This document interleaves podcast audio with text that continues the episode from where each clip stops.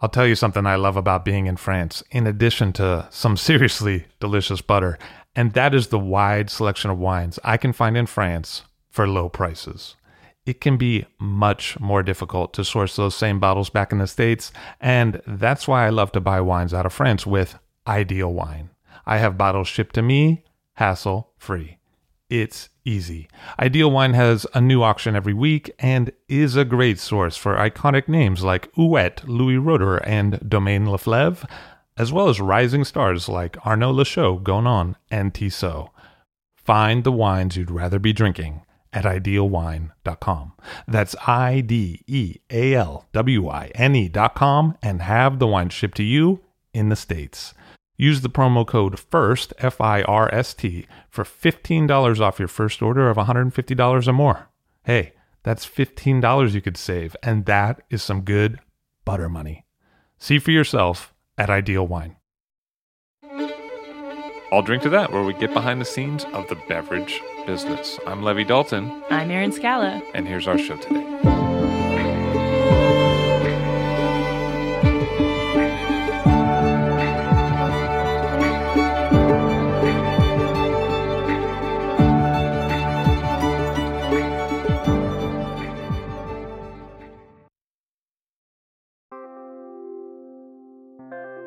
Prohibition ended up having many unexpected consequences throughout the United States. There was the obvious the loss of alcohol sales and the dire situations for restaurants to stay afloat without a good third of their revenue stream. But aside from the obvious, prohibition ended up increasing alcohol consumption rather than eliminating it.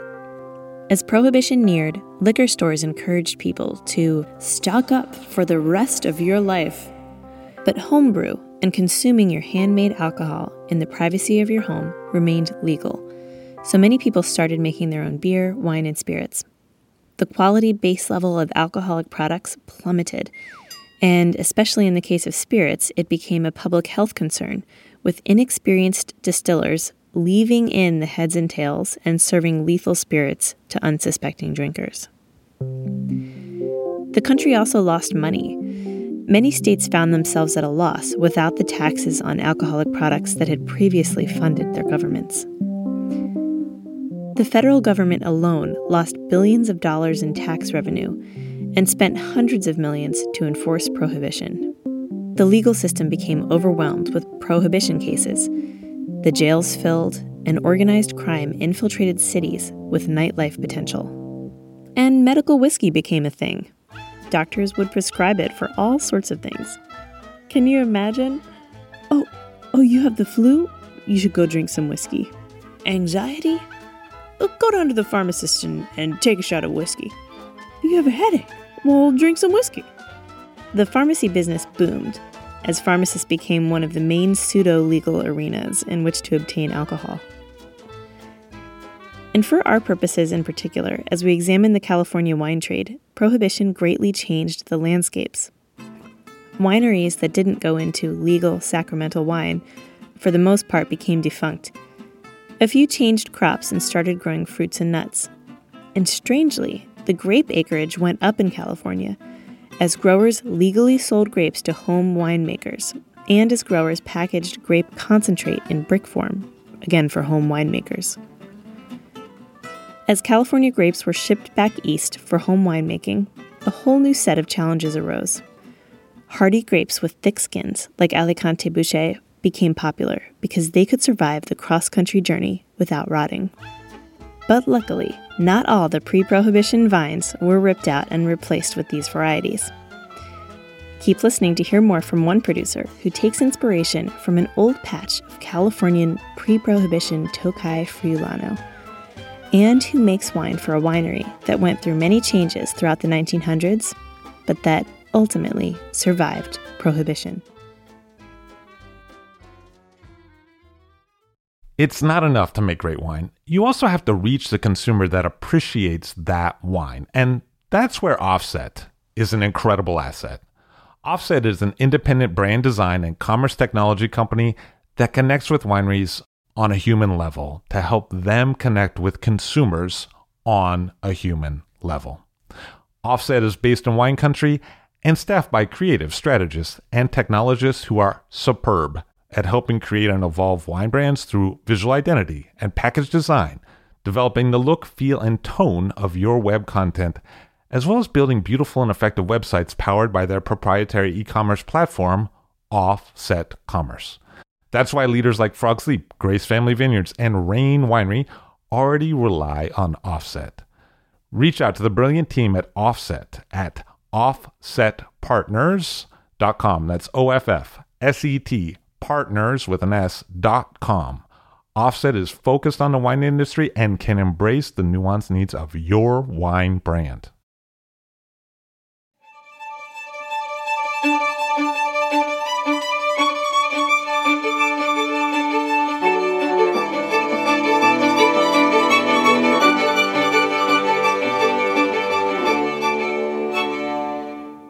Dan Petroski of Larkmead on the show. Hello, sir. How are you? I'm well. Thank you for having me. Nice to have you here. No, my pleasure. So, you're actually a New York guy originally, right? Yes. Born and raised in Brooklyn.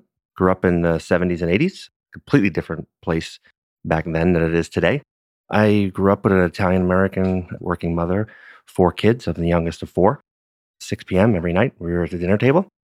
We, uh, we had takeout once a month. It was either pizza or Chinese. And we went out to eat once a year. We were sitting out on the porches in the summer. We had the hydrants on. We had the pizzeria on the corner. We had, you know, interracial conflict. We had kind of families who loved each other, who hated each other, that, you know, made fun of each other. It was, New York City was, uh, and Brooklyn during that era was, there's a lot of, a lot of energy, a lot of positive energy, creative energy from music to art to graffiti. Um, what were your aspirations as a kid? I mean, what did you want to do? When I was a kid, interestingly enough, I was a voracious reader of magazines. We were a family that didn't travel. I always looked at the pages of magazines and newspapers and I flipped through them on a weekly, monthly basis. And I saw beautiful people and under canopies of trees eating great looking food and drinking fine bottles of wine. And I wanted to travel. So magazines were attractive to me as a way that you would lose yourself in a book or or movies or something else. So I I for some reason I I had such a tactile experience and a kind of aspirational experience with magazine. I wanted to actually work in magazines. That's a really weird thing to say. But what I did was I pursued it. So by the time I made my way to college, I was interning at Interview Magazine, the magazine Antiques. I was in, interning at New York Times, um, their custom publishing division, which produced magazines, and eventually ended up working at Sports Illustrated and Time Magazine. What was that like? Working at Time Magazine uh, in the era that I did, which was uh, late 90s, early 2000s, it was very much like Mad Men. There were bar carts, there were shoe shines in the office, there were everyone had a refrigerator, more beer than there were whiskey. There were corporate cards, there were three martini lunches, there were you know, bartenders who knew your name when you walked into the Cité, the restaurant at the time, Life Building at the time. It wasn't until 2002 that smoking was banned in the office. Even then, you had to close your door and you can still smoke. But uh, things changed with 9 11. Kind of culture changed because of that. And uh, there was a very kind of shocking and alarming time in my life. It forced me into business school. My professionalism my day job, my my world that I lived in, the clock was reset, and we all kind of took a step back. And due to that, I felt that things were, you know, there were two things going on at that time. There was uh, this a major political event that uh, was very catastrophic, and then you had, you know, the, the dot com boom coming off of the dot com bust, as they can say. So I think there was a, there was a lot of like cultural shifting at the time. I think there was an escapism after 9 11 and at escapism, people fled to to alcohol, to booze, to food, and they were going to restaurants. They, you know, the scene was back. Uh, people were, were were taking the opportunity to kind of uh, escape from the realities of what was going on in the world. And I think that people wanted to be out. People wanted to be community. They wanted to build a community. And the best way to build a community when you're living in a one bedroom apartment is to go out to a restaurant, to have it go to a bar, have a drink, look at your neighbor, so I, I went down that path, and in a weird and a weird twist of fate, I one day sat down with my mother and we were talking about her career and her future. And this is a woman who, this is in 2004. She's uh, going on 63 years old, tells me that she is going to work until she's 70. I said, it didn't hit me at the time uh, what she was talking about, but she said it made her feel alive. She said, I want to work every day. I'm happy. I laugh. I joke. I love my colleagues.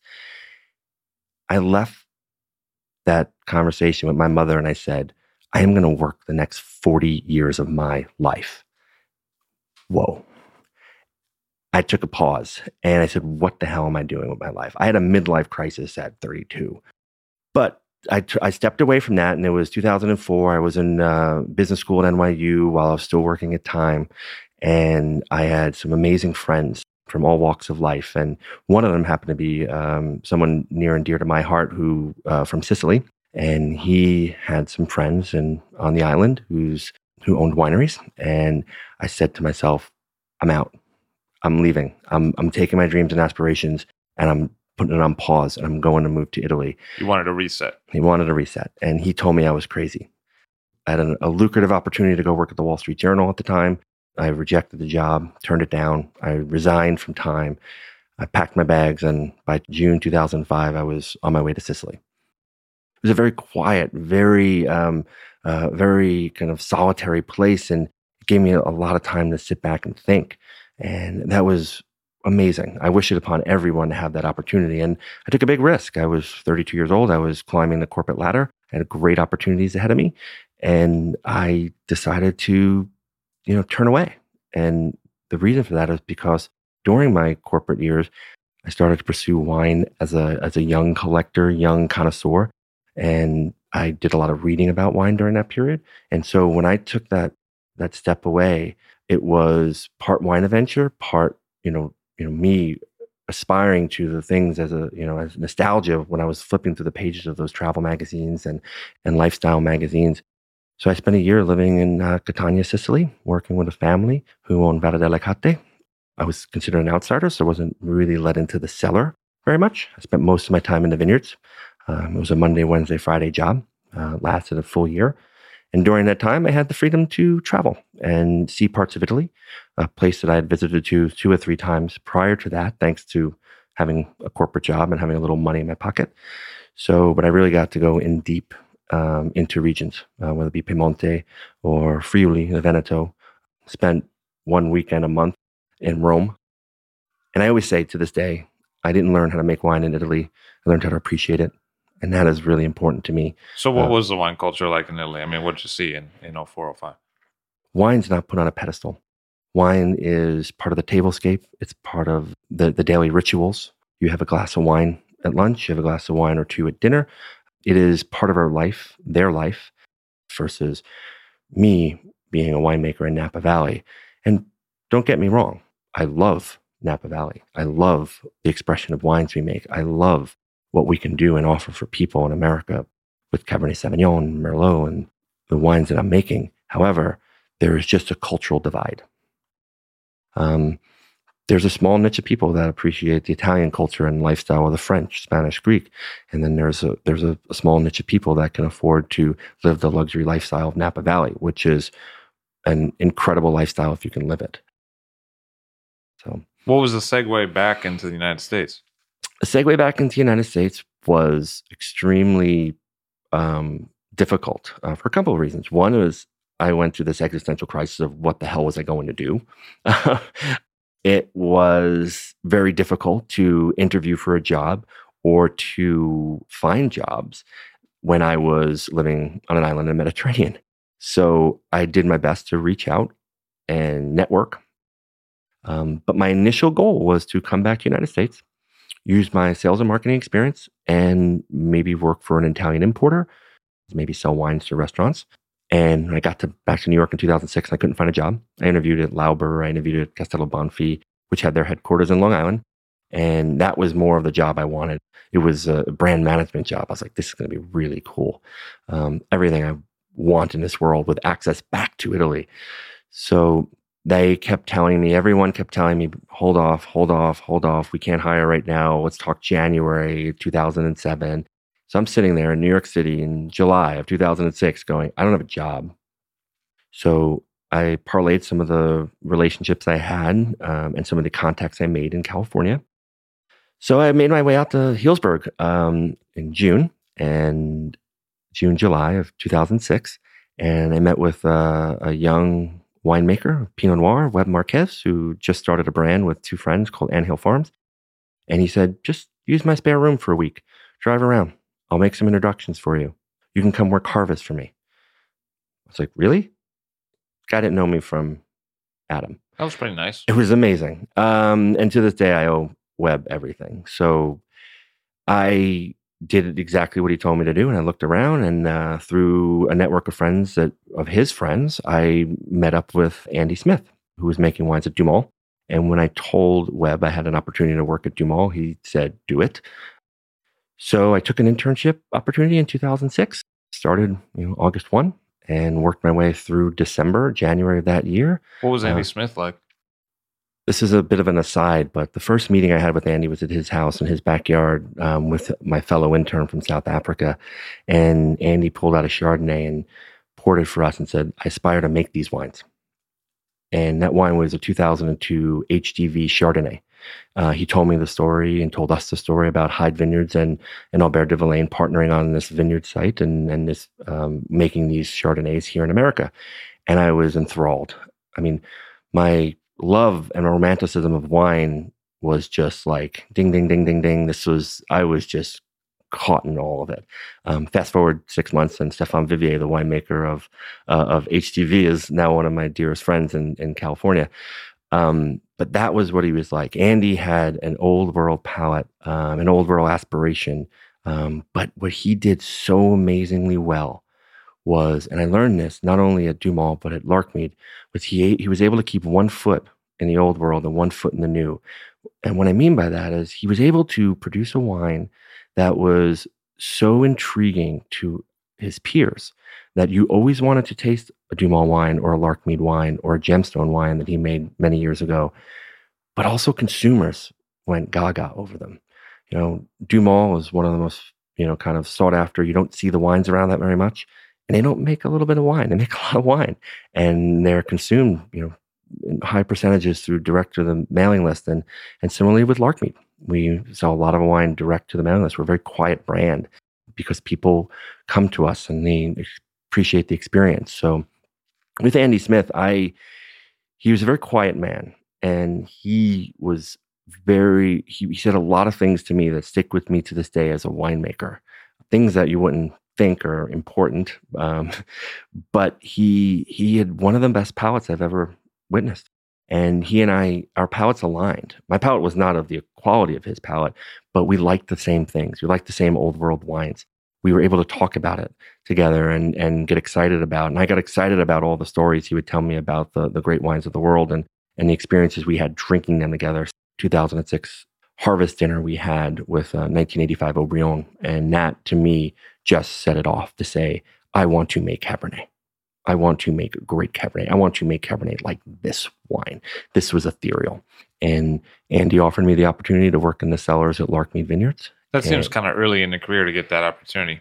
mind blowingly early. Um, he, he called me into his office at, at Copain Custom Crush, which is today uh, Punch Down Cellars, late into the harvest. Uh, and he said, I want to offer you a job. And I was dumbfounded and said, To do what? And he said, To make wine at Larkmead. Like said- you know, you basically known this guy for one harvest cycle. he we we became fast friends. Um, I admired him. I looked up to him. Um, I think that what Andy saw in me was not necessarily. Uh, he saw a passion and a curiosity about wine. Um, you know, the first thing I asked Andy when I met him in the cellars of Copain Custom Crush Punchdown was, "Isn't it amazing to making wine in this facility? It's like a think tank for wine. I'm like, there's you know, Wells Guthrie making Copain over here, Jay Maddox making Carlisle, and you, and like, there's 10 other wineries. And, he's, and I said, it's like, it's an amazing experience. And he said, yeah, it's an amazing experience. I learned what not to do. And I was like taken back by this man. And, and, and I saw immediately that his eyes were always wide open and his eyes were always absorbing and his ears were always absorbing and his palate was always absorbing wine culture and wine community and wine uh, consumption and winemaking. And that rubbed off on me. And he saw that I had this curiosity to do all that. And I, I wanted all those things that he has already achieved and what I believed he has achieved in his, his framework of being a winemaker. So I was, I was ready to impress him in any, any way, shape, or form. But I think part of it was I was older, a little more mature. I had uh, a corporate experience. I could manage a budget. You know, I, I got thrown into Larkmead Vineyards with a budget and I got thrown into having to, in a small organization, to help manage a facility that had just been built. So I had a maturity to me that he knew that if he handed me the keys, I would open the doors in the morning and lock them at night. Um, so that I think was a big part of it. He's never told me that. I'm making that assumption. He chose you to be the man on the ground at Larkmead. That's Yeah. what the job was. Yeah. And and to your point earlier, Levi, I did not um he would have to come over from Graton to drive the forklift to move the barrels around so I could rack them. I was that green, but he gave me a chance. And I would never let him down. So I went in full steam ahead. And for six straight years, I worked in the cellar of Larkmead by myself. Um, we don't make a small amount of wine, eight to 10,000 cases a year. And except for harvest, I am the I was the only person in that cellar doing all the day to day work. That sounds like a lot. I didn't think it was a lot until people told me it was a lot. That was, and I still didn't believe them because I was like, it's Cabernet. Cabernet's pretty self kind of, you know, self fulfilling. They, it, you, you harvest, you ferment, you barrel down, you rack and blend, and you sit and watch. And I didn't watch, I tasted. And that's how I learned wine. That's how I learned Larkmead. I tasted every single moment that I could was taste and taste and taste. I w- admired Andy Smith's palate memory. He could tell me in any given harvest what a block of Cabernet from the property tasted like in fermenter in day 20, five years ago. So I was really, really kind of um, nervous that I wasn't able to do that. So I taught myself how to taste and tr- I trained a palate memory about the vineyard site.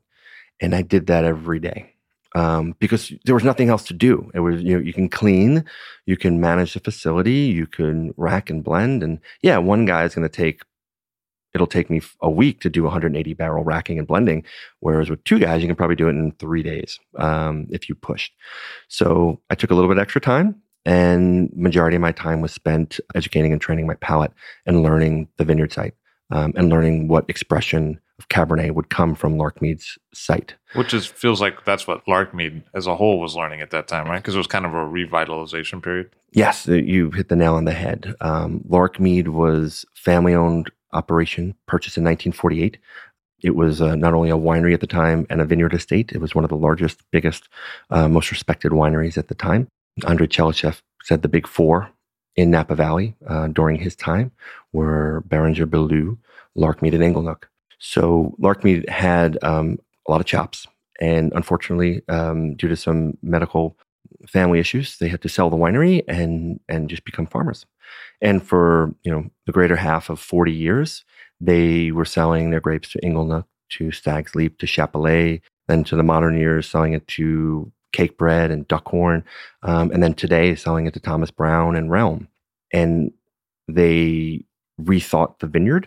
The daughter of the owners and her husband, they brought the vineyard together under single ownership in 1992. And from that period on, in 1992, there were 25 acres of Chardonnay, 13 acres of Chenin Blanc, Petite Sirah, Pinot Noir. Cabernet was not the focal point.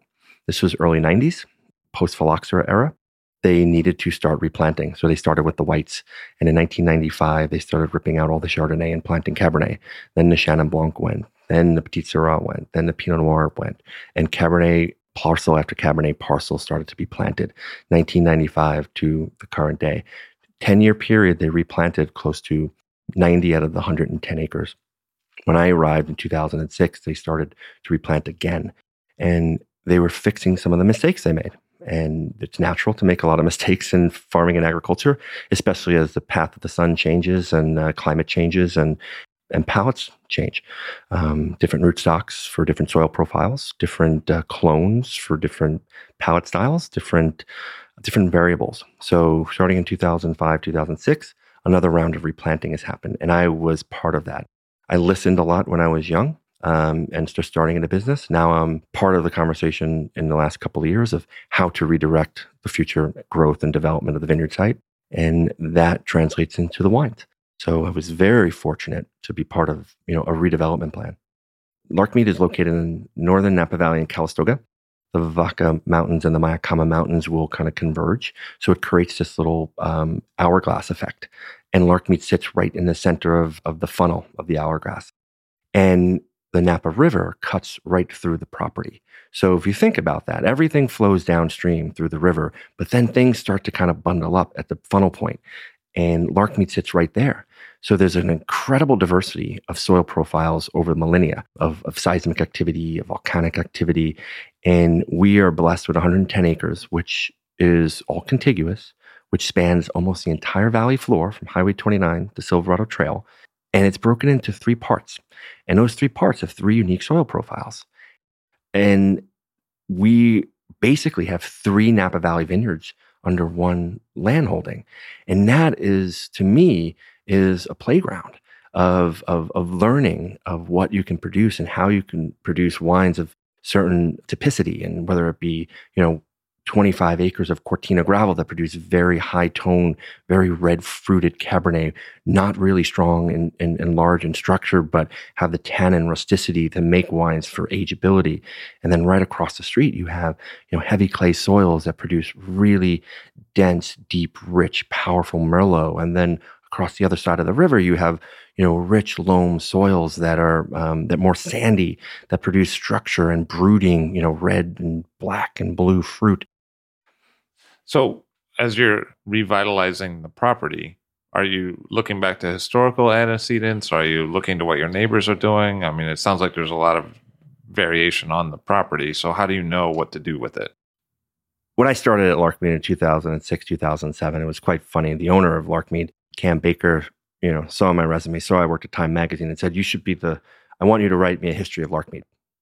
So I, had to go research Larkmead, and throughout that process, um, I uncovered a lot of old aerial footage of vineyards, a lot of old grape contracts, a lot of vineyard maps um, with the varieties like you know 27 different varieties were planted at Larkmead over the course of since the 1880s and you know and it's how it's come down to a singular you know kind of focus not a monopole it's not 100% cabernet sauvignon um, it's 67% cabernet sauvignon which is important.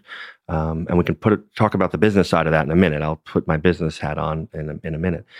But there are aerial footage where we saw there was a lot of plum trees um, prior to 1950 grapes were not the largest agricultural crop in napa valley. Plums were and other other crops. And so I was looking at places on the vineyard in the 40s and 50s where they were not vineyard. And we then have to think about those sites today. It's like, why were they not vineyard? Well, this is uh, holds a lot of water. So what can we do in a site, a parcel that holds a lot of water? We're not going to plant plums because they're not going to be agriculturally sustainable financially. So we want to plant grapes. We need to find the right rootstock for wet soil. And then we need to find the right variety that's going to subsist in that area. And then the row direction came into play as well. So, you know, as the course of time in the last 10 years, I've seen harvests start in, in mid October in 10 years ago. And I've been in 2015, my harvest was finished in mid October. Um, that is a 10 year span. So, if you're thinking about uh, being a farmer, those extremes in 10 years are something that becomes very challenging. So we're thinking about a lot of the historical precedent because this there were extremes 50 years ago and we're looking at how the land is laid out. But with an eye, you know, now I turn on put on my business hat and I'm very fortunate to have the ability to talk to the owner in a way that makes economical and financial sense and I wouldn't make poor decisions for the property by telling him to plant Pelaverga where Cabernet should be. Although, interestingly enough, in the 40s, Dr. Harold Olmo from uh, UC Davis had a clonal station at Larkmead, and they had 28 rows, and each row was a different variety. And on those of those rows, they were all Italian, Freisa, Pelaverga, all alternative Piemontese varieties, which is quite interesting. Um, but then also Cabernet Sauvignon, which uh, went on to be the the clones that were taken to Oakville when the Cabernet Oakville clones in the 1960s arrived. So there was a lot of study done, and we're doing a lot of work with some of the professors in, in Davis. Why do you think Olmo picked that site to do it of all the sites you could pick? Upper Napa Valley and Calistoga region is uh, very hot, very dry, very windy. Um, I tend to think that it's very Mediterranean, very Italian like. As I mentioned earlier, the varieties that Olmo were planting, there was a slew of Italian varieties and some I'd never even heard of. And I think that he maybe had a relationship at the time, whether it be a connection through Tchelistcheff, who had a connection through Bruno Solari, and gave him an opportunity to do this experimentation. You know, back then there was, you know, dusty dirt streets with, you know, cars and, um, you know, came down the lane one at a time. And when you came down the lane to check on your grapes, what did you do? You sat inside and you had lunch and it was three hours later, you opened a few bottles of wine and, and it was good friendships and uh, long lasting relationship there.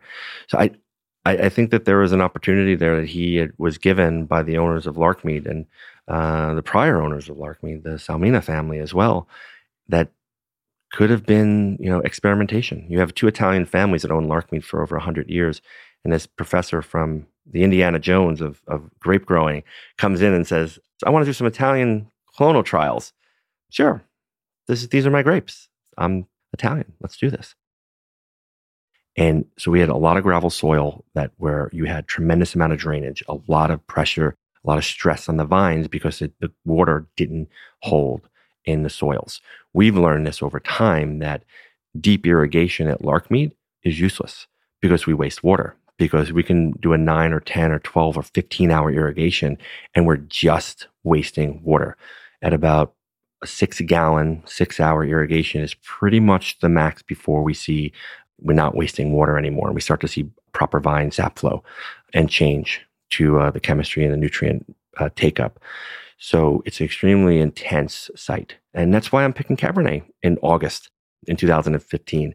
It's, uh, it's a very early ripening site. We're two weeks ahead of a lot of people in the valley. One is due to the, the style in which we choose to make the wines. Two is because of the stress level.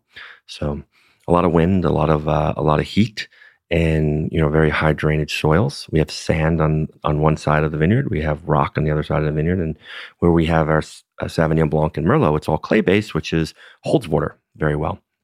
And it's a very that's the smallest parcel. It's only a uh, 12 acres on a 110 acre site. So a lot of a lot of water stress on our property. And you're getting soil influences from both mountain ranges. So, yes, basically, because you're getting washed down from both. Correct. Which is unusual. Yeah. Most of the time people are closer to one or the other. Yes. We we feel that we have, you know, the best we have the best of both benchlands. We have the Mayacamas and the Vacas on both sides. And because it's so tight, we have been very fortunate um, over time to have built uh, diversity of soil profile. So what about that wine style that you mentioned? I mean, how does that evolve with the site? I mean, what's going on with the style? as we've evolved and we've learned the site a little bit better, we've wanted to pay respect to the site. And as you get into harvesting more riper fruit, um, you start to lose site specificity and site typicity. And that to me is disrespectful. So the um, markers of site start to go away as you get riper and riper. Yes. That is something that, in my opinion, makes for delicious hedonistic wines with a lot of big flavor and, and juiciness and cocktail wines. And those wines are, are well received and I drink them um, as well. However, I want the secondary and tertiary notes. I want the complexity and nuance. I want to be able to see, I want to be able to peel a layer off the top. I want to lose the baby fat on a wine in two or three years and, and open up this, this kind of floral and red fruited and bright and structured Cabernet Sauvignon, you know, harking back to that 1985 Haut-Brion, um, which we know is not 100% Cabernet, but it was surreal. It was ethereal. It was something that, to me, is the pinnacle of what I want to achieve with Cabernet Sauvignon and Napa Valley. And once you build, once you start to pick in at higher densities of sugar, um, where you have you start to lose a little bit of uh, the water in the grape and you start to concentrate the sugars you start to lose a little bit of the nutrients that have been taken up by the vine itself and in doing that you lose a little bit of the terroir and i i don't think that's a new understanding. I think everyone believes that. But the style of wines that we wish to make are very respectful to the terroir and to this family that has had the foresight to own this property for 60 plus years.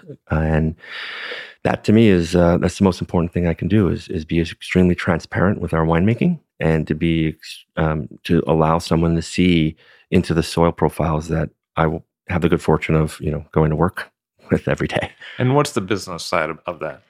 So the business side of Larkmead is um, when they built the winery in 2005, they built a, a, tasting room as well that opened in 2006. At the time, Larkmead was sold predominantly through distribution. Uh, they were making the wines at Napa Wine Company. They were selling very little direct to consumer, less than 5%. The price points are very low. So when they opened up the tasting room, there was an opportunity to welcome people in, show them the wines that we were making.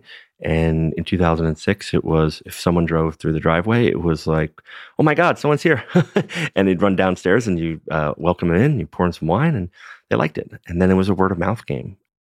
Not only word of mouth through the consumers, but it's a word of mouth in Napa Valley that there's this new winery on the block. Um, you, know, you always want to be the insider to tell someone to go somewhere that no one else is going. And I think Larkmead was a beneficiary of that for many years, from 2006, 2007, all the way through 2009. Oh, like an insider's tip. Like, oh, hey, I bet you yeah. haven't. Yeah. It's not on a normal route. Yeah. And 3 million people come to Napa Valley every year. Only 66 66% of those 3 million people don't make it past St. Helena. Larkmead's five minutes north of St. Helena. So already we've, we, we only have a million people to choose from. And so if you're going to come to Larkmead, you want to come to Larkmead. So you've either heard about us through word of mouth, through friends and consumers. You heard about us through another winery or a restaurant sommelier in, in Napa Valley, or you heard about us through critical reviews. And we got a very refined clientele to come to see us. They wanted to come see us. And that they started to consume our wine to levels that we could not supply. Um, we only were making eight to 10,000 cases a year. Um, the mailing list started to grow. The demand for the wine started to grow. We had a couple of tough vintages for yield in 2008, 2009, kind of the heart of the, the, the drought at the time. We had to pull wine back from distribution and that made us a little bit of a quiet brand out nationally, I think, especially on the East Coast in New York. But there was a, you asked about the economic impact. That was now we're able to sell wine at 100% uh, retail and to a client base that was, that demanded it, that wanted it. And Larkmead uh, went from less than 5% direct to consumer to almost 90% direct to consumer in five years. Our wines, when I started, our wines were priced between $45 and $75. 2016, our prices are going to range from $75 to $300 a bottle. And it has a lot to do with production levels, smaller parcels, smaller lots, making smaller case quantities. Um, we're not making bigger, bolder, richer wines um, to compete with some of our neighbors uh, and sell them at you know two or three hundred dollars a bottle. We're actually making more refined wines, um, more classically trained wines at smaller production levels at higher prices, wines that we feel that can compete on the global stage for, for Cabernet Sauvignon. And that to me is, is the goal to make Larkmead a recognized global wine estate. We took it upon ourselves to classify our vineyard. Um, we have, as I mentioned earlier, a vineyard that is broken into three parts. And we started to classify that as if you were classifying an appellation, for lack of a better term. Um, you know, we classified part of our vineyard as Grand Cru, part of our vineyard as Premier Cru, and then the rest of our vineyard as Village. And we use a, a not, very non Bordelaise concept of singular wine to make multiple wines across the portfolio. We've bottled 2013 wines under under new labels with new classifications. They're the next generation of Larkmead. So Andy Smith, he was there for several years. You were working under his consultancy under his umbrella, and then he segues out. So, how did it evolve? Getting to know Andy over time was amazing because I got to see and taste wines with him, older vintages of Larkmead that he made. And he got to tell me a little bit about his philosophy. And when he was young, he, he was an assistant winemaker for Paul Hobbs when he first learned of Larkmead and he first started working at Larkmead in 1998. And when he spun off and started his own consulting business and took Larkmead under his wings in 2000, he wanted to put his stamp on Larkmead. He wanted to put a stamp on Napa Valley. He used 100% new oak. He picked at very high sugars. He wanted to make wines of the moment which was very popular mid late 90s, early aughts. And he, over time, he kind of started to think about what he was doing. And he said, I don't like drinking these wines anymore. And when I came in, and it was a bit of a check and a balance where we can play off of each other and talk about why these wines were what they were, we were able to, you know, kind of bring down the style a little bit. And you couldn't do that immediately. I mean, putting the marketing and sales hat on for a second, you weren't able to kind of change gears uh, very quickly. So little by little, vintage by vintage, we pulled back on the heavy toast oak. We went to medium plus, then we went to medium. We did this over vintages. Um, we pulled back on new oak percentage from 100 to 90 to 75 to 60. We did this over vintages. Um, we pulled back on our picking. We had this great thing. We, Andy and I would you know, go to walk the vineyard uh, during harvest, and he would say, "When do you think we should pick?" And I would say Friday. He goes, "Well, I think we should pick on Monday." We'd settle on Saturday. So it was. We always said, "Let's talk. Let's think about what we want to do, and meet somewhere in the middle." Always pick the day before you think you should pick, and that was the new philosophy in 07 when I had the good fortune of being tutored by Andy.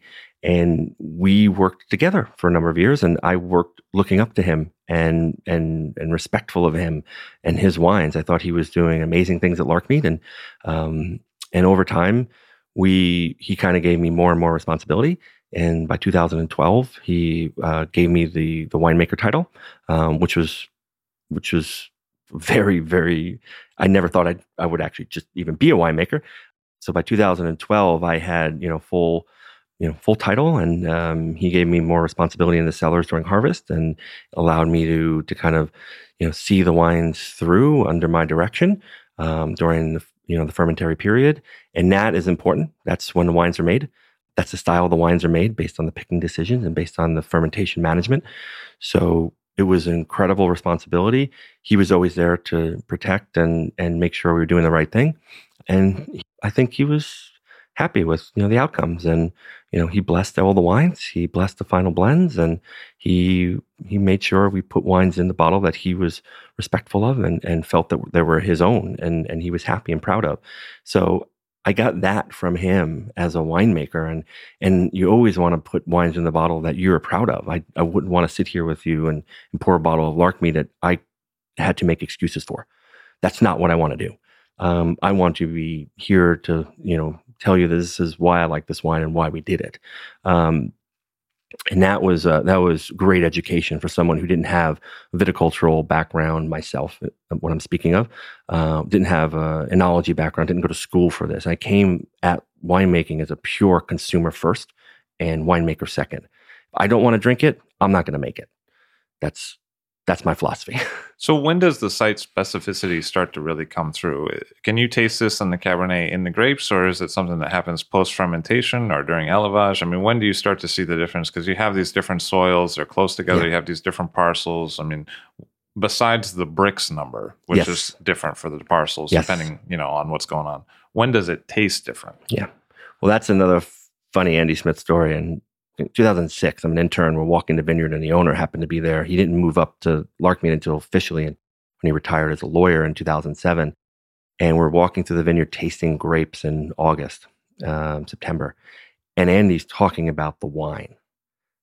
And the owner looked at me and said, What is he talking about? It's a grape. And he was there talking about the wine. And that to me, I said, I need to learn how to do that. I need to be able to taste a grape and talk about the wine. I need to talk about this wine 24 months from now when it's being bottled. That's what Andy did best. He saw the future. And that was something I needed to replicate. So when we're out in the field, when we're tasting, everyone asks the same questions. The interns every year, people, you know, consumers, visitors, sommeliers, retailers, anyone who comes to the site and we're tasting grapes, they ask, what am I tasting? What am I looking for? I said, pretend it's a wine. Smash the grape up in your mouth. Feel the tannins, feel the acid, feel the freshness, feel the density, feel the power, feel the fruitiness. Pretend it's a wine. All the things you would look for in a, in, in a glass of wine or a sip of wine, look for it in a grape. And then be, be able to think about the future, think about where it's going to go. If you are picking a grape at 28 Brix or 24 Brix and you're putting that into fermentation and you bring it to barrel and then it has 20 months of élevage what is it going to taste like when it's 28 Brix and reduced of water and heavily concentrated, and then it sits in a barrel for 20 months? What's it going to taste like at, at, that, at that period? You have to ask yourself that question. And if you don't, um, you're going to have something at the end of the day you may or may not be proud of. That may be exactly what you're going for, or you will say to yourself, I don't want to drink that. And that is how I think of the Cabernet Sauvignon at Larkmead. Do I want to drink this 24 months from now? So I am not allowing this. I'm, I'm thinking about the freshness that's going to be there, the red fruit and the power and the structure and the dustiness of gravel. I want that. And if I don't get it 20 months from now, I'm not going to drink it and I'm not going to be proud of that wine. Um, so yeah, so I mean, to have gravel, to have clay, to have sand in one site, and you have fruit and aroma and floral aromatic profile, you have density, and you have structure in three different profiles with significant amount of acreage, not just a single acre. We're talking 45 acres of sandy loam and 30 acres of gra- Cortina gravel. I mean, that's pretty impressive. And so from there, we take, we don't make it a homogenized site. So there's, we have 50 different parcels over 110 parcels. So there's two acres on average. There are eight rootstocks. There are 16 Cabernet clones. Um, vine age is everything from three to 20. So there's a lot of variability that we get to work with. And that's, again, the fun part of the job when the Cabernet is resting for 20 months in barrel, those are the things you're thinking about. You're thinking about how the vines are achieving their characteristics in the glass over their vine age. You're thinking about what clones to be considering in a 10 year redevelopment plan. You're thinking about what what's the future of this parcel if it's not going it's not producing high quality merlot. So those are the things that you think about when Cabernet is going through its élevage warm site with a lot of wind, how does that affect the trellising and canopy decisions? We replanted a significant amount of larkmead because of poor row direction. We have also, starting in 2010, have now put on shade cloth on over 70 acres of the vineyard mm, to help against direct sunlight because Morningside ends at 10 a.m. and then the afternoon starts at 11 a.m the hottest point of the day at Calistoga is around in the midsummer is about 6 p.m. between 4 and 6 p.m. So we're getting a lot of afternoon sun, and that afternoon sun is drawing down um, water, and it's also creating more concentrated uh, grapes. So we're trying to protect that. So we put a lot of shade cloth on the vines. You know, 70 acre investment in shade cloth is pretty significant.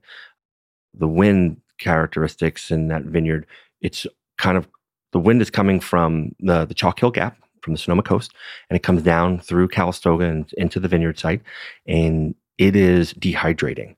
You know, vines transpire, the leaves, the canopies transpire, and the wind is coming through. It's like you know living in oh you don't sweat in a very dry climate. Well, the vines are dealing with the same thing. So the humidity is lost in the canopies, and it's causing them to work harder, and therefore they're, they're more photosynthesis and more metabolization of sugar eventually in the grapes. So that's where we're getting earlier harvesting and riper seasons in August as opposed to mid October. so it seems like a lot of change and revitalization at Larkmead over, say, the last decade, right? Yes. What's the next decade going to hold? We started, well, I wasn't there at the time, but Andy Smith and people told him he wouldn't make great wine until he had his own winery. And he built a winery in 2005. Then that winery was built and they said you won't really make great wine until you farm your own grapes. We need to get rid of the vineyard management company and hire a vineyard manager and an on the ground team 2007 he makes a, a tremendous investment in buying farm equipment and farming his own grapes. Well less than five years later we tell him you know the vineyard doesn't match the winery, or vice versa. The winery doesn't match the vineyard. We need to retrofit the winery to match the vineyard. So we work with 28 different parcels on the on the vineyard, but we only have 12 tanks. And our harvests are so compact that we're picking, you know, the first parcel to the last parcel within 17 to 20 days. Ferments last longer than that. So we're having to make decisions in the cellar that, that are compromising. So he builds us another winery. And now we have 28 tanks for 28 parcels. And that was completed in 2013. And that is uh, the first steps of the future of the next 10 years. The ability to parcel by parcel identify the nuances and the complexities of different Cabernet on different rootstocks and different soil profiles. That's the future. There's a lot of learning to do. I'm not, I'm, I'm not an expert in any of this, and I like data, and I like to um, see the sensory impacts and and and find that information on data and say, well, this translated to this on paper. Wow, um, how do we now translate that into the vineyard, into a vine that's going to take us ten years to develop? So that's the next 10 years. It's, uh, it's, it's more refinement. In the meantime, you started the Massican project, which is your own project. The impetus for that was very nostalgic. There was a lot of romance in, in my heart, in my mind, as a wine drinker. And I lived in Sicily for a year. We drank a lot of white wines. We drank a lot of white wines in very warm climate. I was surrounded by the salinity of the Mediterranean. I was surrounded by floral, blossomy notes. I was surrounded by a lot of um, a lot of white wine. And when I moved to Napa Valley, I was surrounded by a lot of Cabernet Sauvignon, and it's very warm. And you don't drink Cabernet Sauvignon in the middle of the summer every night of the week.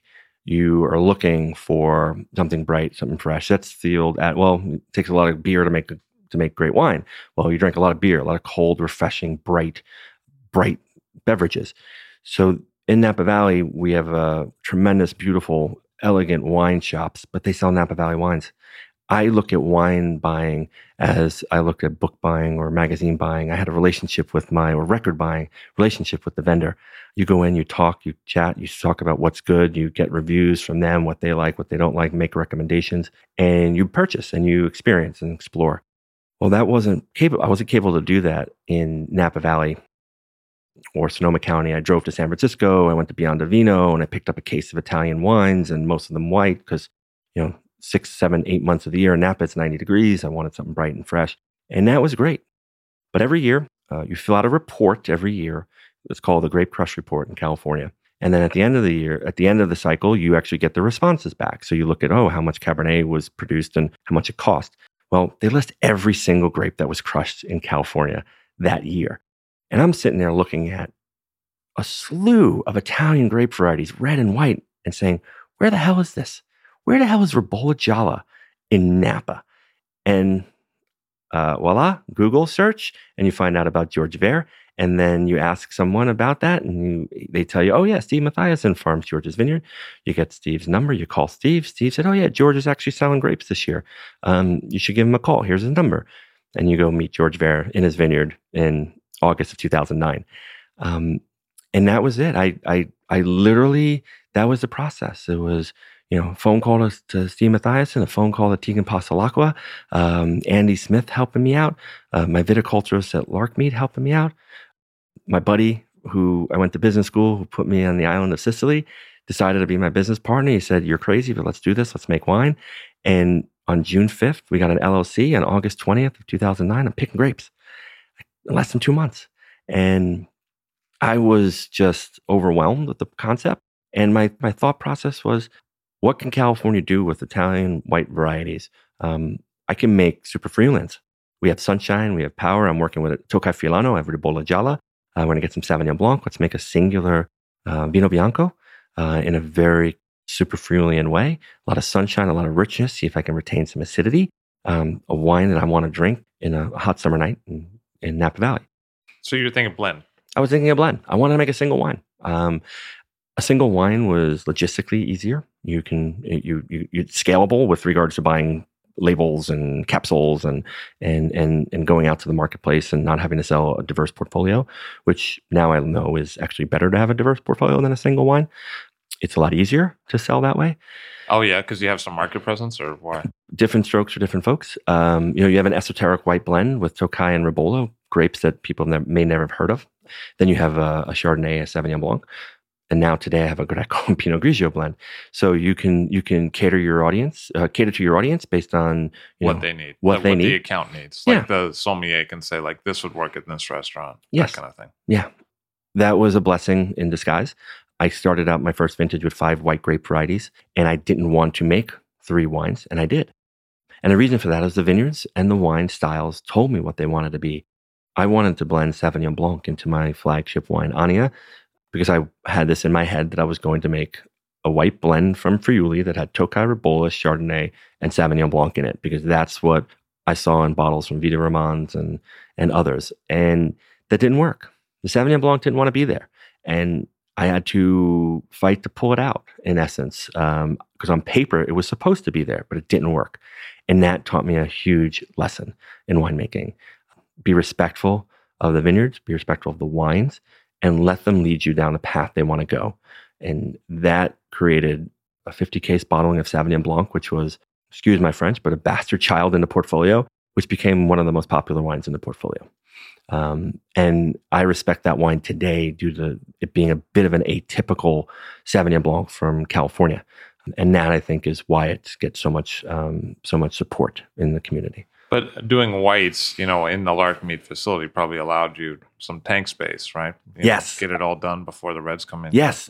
Massican started with a business plan. And a business plan, you know, from penny one to the financing of that wine. It also started with a timeline of a business plan, when the wines would be produced, when they would be bottled, when they would be sold.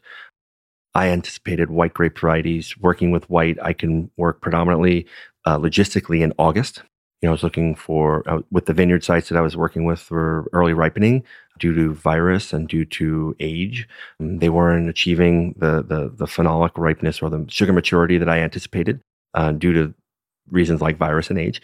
So they were being picked earlier, and I figured it would be a great opportunity to get in there, you know, kind of grease the wheels a little bit, um, little pre-season, to you know warm up to the Larkmead uh, harvest, which is you know my my main focus, and it gave me an opportunity to kind of get some stuff in there, get it in a barrel, and then once Larkmead's uh, harvest started to kick in, these wines were going through the fermentary process in barrel, and they were kind of ticking away and doing their thing, and you know give them a stir every every other day and check on the sugars, and and once they were ready, can you know shut them down and and you know just keep my focus on on Cabernet Sauvignon and Merlot at Larkmead. Um, but that was a huge part of the plan. Uh, and it was what the owner, you know, when I told the owner what I was interested in doing and he gave me the, the green light, he was mindful and respectful of, of it not interfering with my, with my, my work at Larkmead. And, and I told him it wouldn't. And then 2015 rolls around and we're picking Cabernet in August. I had four Massican harvests after my first pick of Cabernet at Larkmead. That to me is mind blowing. I don't know why that happens. I mean, I know why it happens. I mean, with climate change and and the vineyard site we're working with at Larkmead is beginning and getting progressively and progressively earlier due to the stress of the drought and the site itself. But it was not what I bargained for. Uh, it was the most 15 hour days I've ever worked and during harvest. But how's it worked out otherwise? I mean, in terms of oh. these two wines and you know. Oh, it's been it's been great. I actually uh, I I truly believe that Massican has made me a better winemaker. And the reason for that is it's made me a better understanding of vineyard sites. It's gotten me out of my estate. It's gotten me out of my cellar palate. It's gotten me out of Larkmead Lane, uh, where you, a lot of people would be blessed to, to work in a single site um, every day of their, their career on a vineyard that's 110 acres and a winery that is built to match the vineyard. And I'm blessed to do that but you can get you can get a sour palate. You could start being myopic. So what Massican has allowed me to do is allowed me to travel to Russian River. It's allowed me to travel to Mount Veeder, to Carneros, to Chiles Valley, Pope Valley, Oak Knoll, to see different sites, see different varieties grown in those sites, interact with uh, different growers and different farmers, interact with different different generations. I mean, old vines planted in 1946 with a farmer who's farmed it for 30 years, to work with Larry Hyde and Carneros and his son Chris, who's now taking over.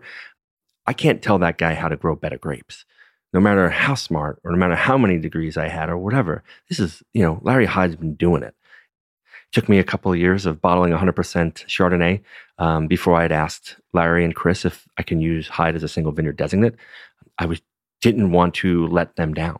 I take a, a, a different approach to Hyde. I look at it from a different prism. And what I mean by that is there are a lot of classic Chardonnays, uh, California Chardonnays made of Old Wente on Hyde Vineyards from Kistler and DuMOL, uh, Kongsgaard, countless wines made from Hyde Vineyard that are stunning. And my approach is completely different. Um, no ML, lower alcohol, a little bit more of the purity of Chardonnay as a variety, a little bit more of the citric bend in the wine. I want to see Hyde that isn't 14.5% alcohol and didn't go through full ML and is not fermented in 66 to 100% new oak. I want to see what it tastes like. But I was afraid Larry and Chris Hyde weren't going to like that. So eventually I, I got up the guts to ask them if I can use their name. And they said yes. And that was, a, was very proud that day that they let me use their name on my bottle of wine. And you also work with a vermouth project under Massican. Yes, um, that was a complete um, mistake. it wasn't a mistake; it was a trial. It was I, you know, Tokai Friulano is a very reductive variety, and if you have the good fortune and ability to cold stabilize it early and drop out some of the pectins and and kind of clarify the juice and pull the clean juice off and and ferment it, you'll make a very clean, very pure representation of the variety. Well, I did that for a couple years, but when you're doing that clarification process, you lose a lot of your juice, and you, therefore you lose bottled wine. So I said, I'm not going to do that. Well, I'm going to do that, but I'm going to try something. I pressed whole cluster press to tank. I brought the wine to barrel. And the first, I brought one barrel, the alpha barrel, down. I settled the wine for two nights. I racked off the clean juice. And then I took the third barrel, the dirty barrel, the lazy barrel, uh, or the third cut, and put it into barrel. And so I had the alpha and the omega, the beginning and the end. And then I had the clarity in the middle. And I did everything normal with those two barrels. I let them ferment, I let them finish, and they were reductive as hell. I mean, to the point where you could smell them walking 20, 30 feet away. So I I started to rack them off the heavy lees. I racked them, I splashed them through a tub and screen, um, and then pumped them back into clean barrels. I did that twice during the process. I did a lot of batonnage to kind of release the CO2, which would, you know, hopefully release some of the sulfides. And I could not get them clean. So I wasn't going to sell them as bulk wine. This was 2011, three years into my into my process, and no one was really buying bulk Friulano that smelt reductive at the time anyway. So I I had this circles back. Um, everything goes into a full circle with Webb Marquez at Anthill Farms, who was actually for years trying uh, trialing vermouth projects uh, on the side. And I sat him down and I said, you know, I have this really stinky wine that I don't want to sell as bulk. And I've been making Amaro at home for the last three years since I returned, the last five years since I returned from Sicily. And I'd like to see if I can commercialize this wine by making a dry white vermouth, but I will only do it with your permission. And he was like, You're crazy, do it. So I did a bunch of trials at home. You know, I used the spice box that I was using for the Amaros, and I sat down with my wife and we had a Friday night date and we put 12 different uh, ball jars in front of us with uh, Everclear and, and different herbs and spices. And we knocked it down from 12 to six to four to two to one, um, steeped it, for a couple of weeks, added the tokai, steeped it, found uh, finally found the recipe that I liked, and needed my wife to push me and say, just do it. I was nervous to do it, and I ended up buying some uh, organic herbs and spices um, from a shop in the Mission in San Francisco. I called up uh, St. George Spirits and got some fresh, clean Pinot Grigio uh, distillate, and I macerated my herbs and spices, blended it back into the wine, barrel aged for an additional six months, um, added a little bit of sugar at the end to soften the bitterness, and made a really delicious, candied, beautiful, uh, for lack of a better term, dry white vermouth. Um, bottled 50 cases and hand bottled it, and uh, people went nuts. And I was like, wow. Well, I was like, anyone can make 50 cases, right? And sell it. I'm like, that's easy. Did 100? Wow It anyone can make 100 cases and sell it. That's easy. Wow. I was like, I was, people were all over it. So it made it in 11, made it in 12. And then 13 happened. And 13 was a very difficult vintage um, for for Massican. We I had a lot of wine that didn't make the cut for my final blends, so I ended up making a very. I was coming off of selling 100 cases of vermouth at the same time. I was had my fall release of vermouth, and I was selling it like crazy. And the 13 vintage was going on, and I was like, I'm gonna make. I'm just gonna make vermouth. I'm done with white wine. Um, and I ended up making 275 cases of 2013 vermouth. Um, insane. Well, what I learned is, and this I should have known intuitively, um, working with oak barrels, I use quassia wood as my bittering agent. Uh, it's something I've sourced over the years from Brazil. And in Brazil, you have hot and humid climates, so the wood tends to have a little bit more of a softer texture uh, on the palate and the bitterness. Um, I needed so much that the my my source in San Francisco couldn't find Brazilian quassia. So like, oh, we got another organic uh, source, and um, I can get it to you by next Thursday. I'm like, cool, do it. I didn't put two and two together. That came from Mexico, hot and dry climate. Bittering agent was much more intense. I ended up not realizing it, not changing the quantities of the recipe, and I made 275 cases of what I deemed to be 750 mil grapefruit bitters. it's so pithy and so bitter, but quinine in a sense that it really, truly, you know, it, it takes a really strong palated man or woman to get into my 2013 vermouth.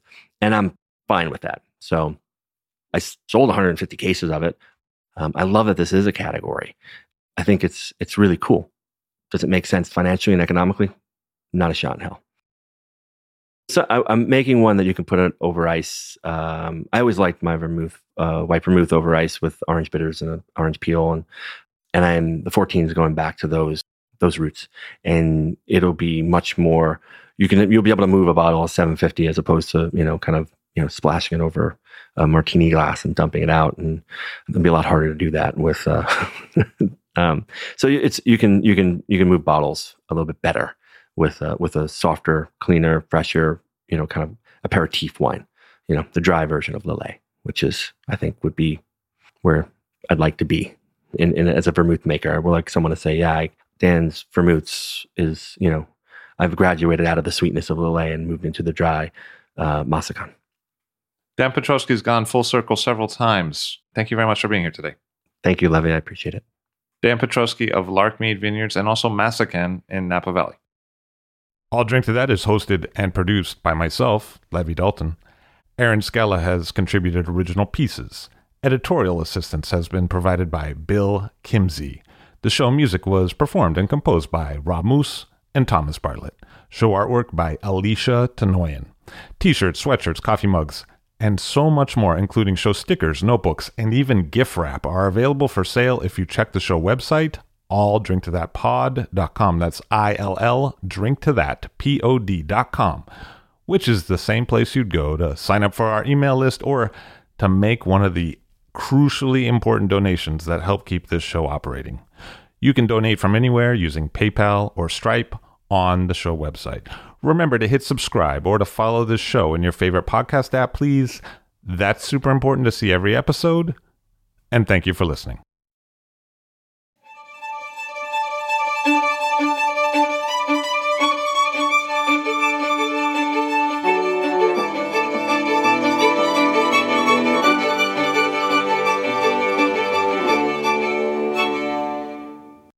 This interview was made possible with the assistance of Napa Valley Vintners, a nonprofit trade association committed to promoting and protecting the Napa Valley.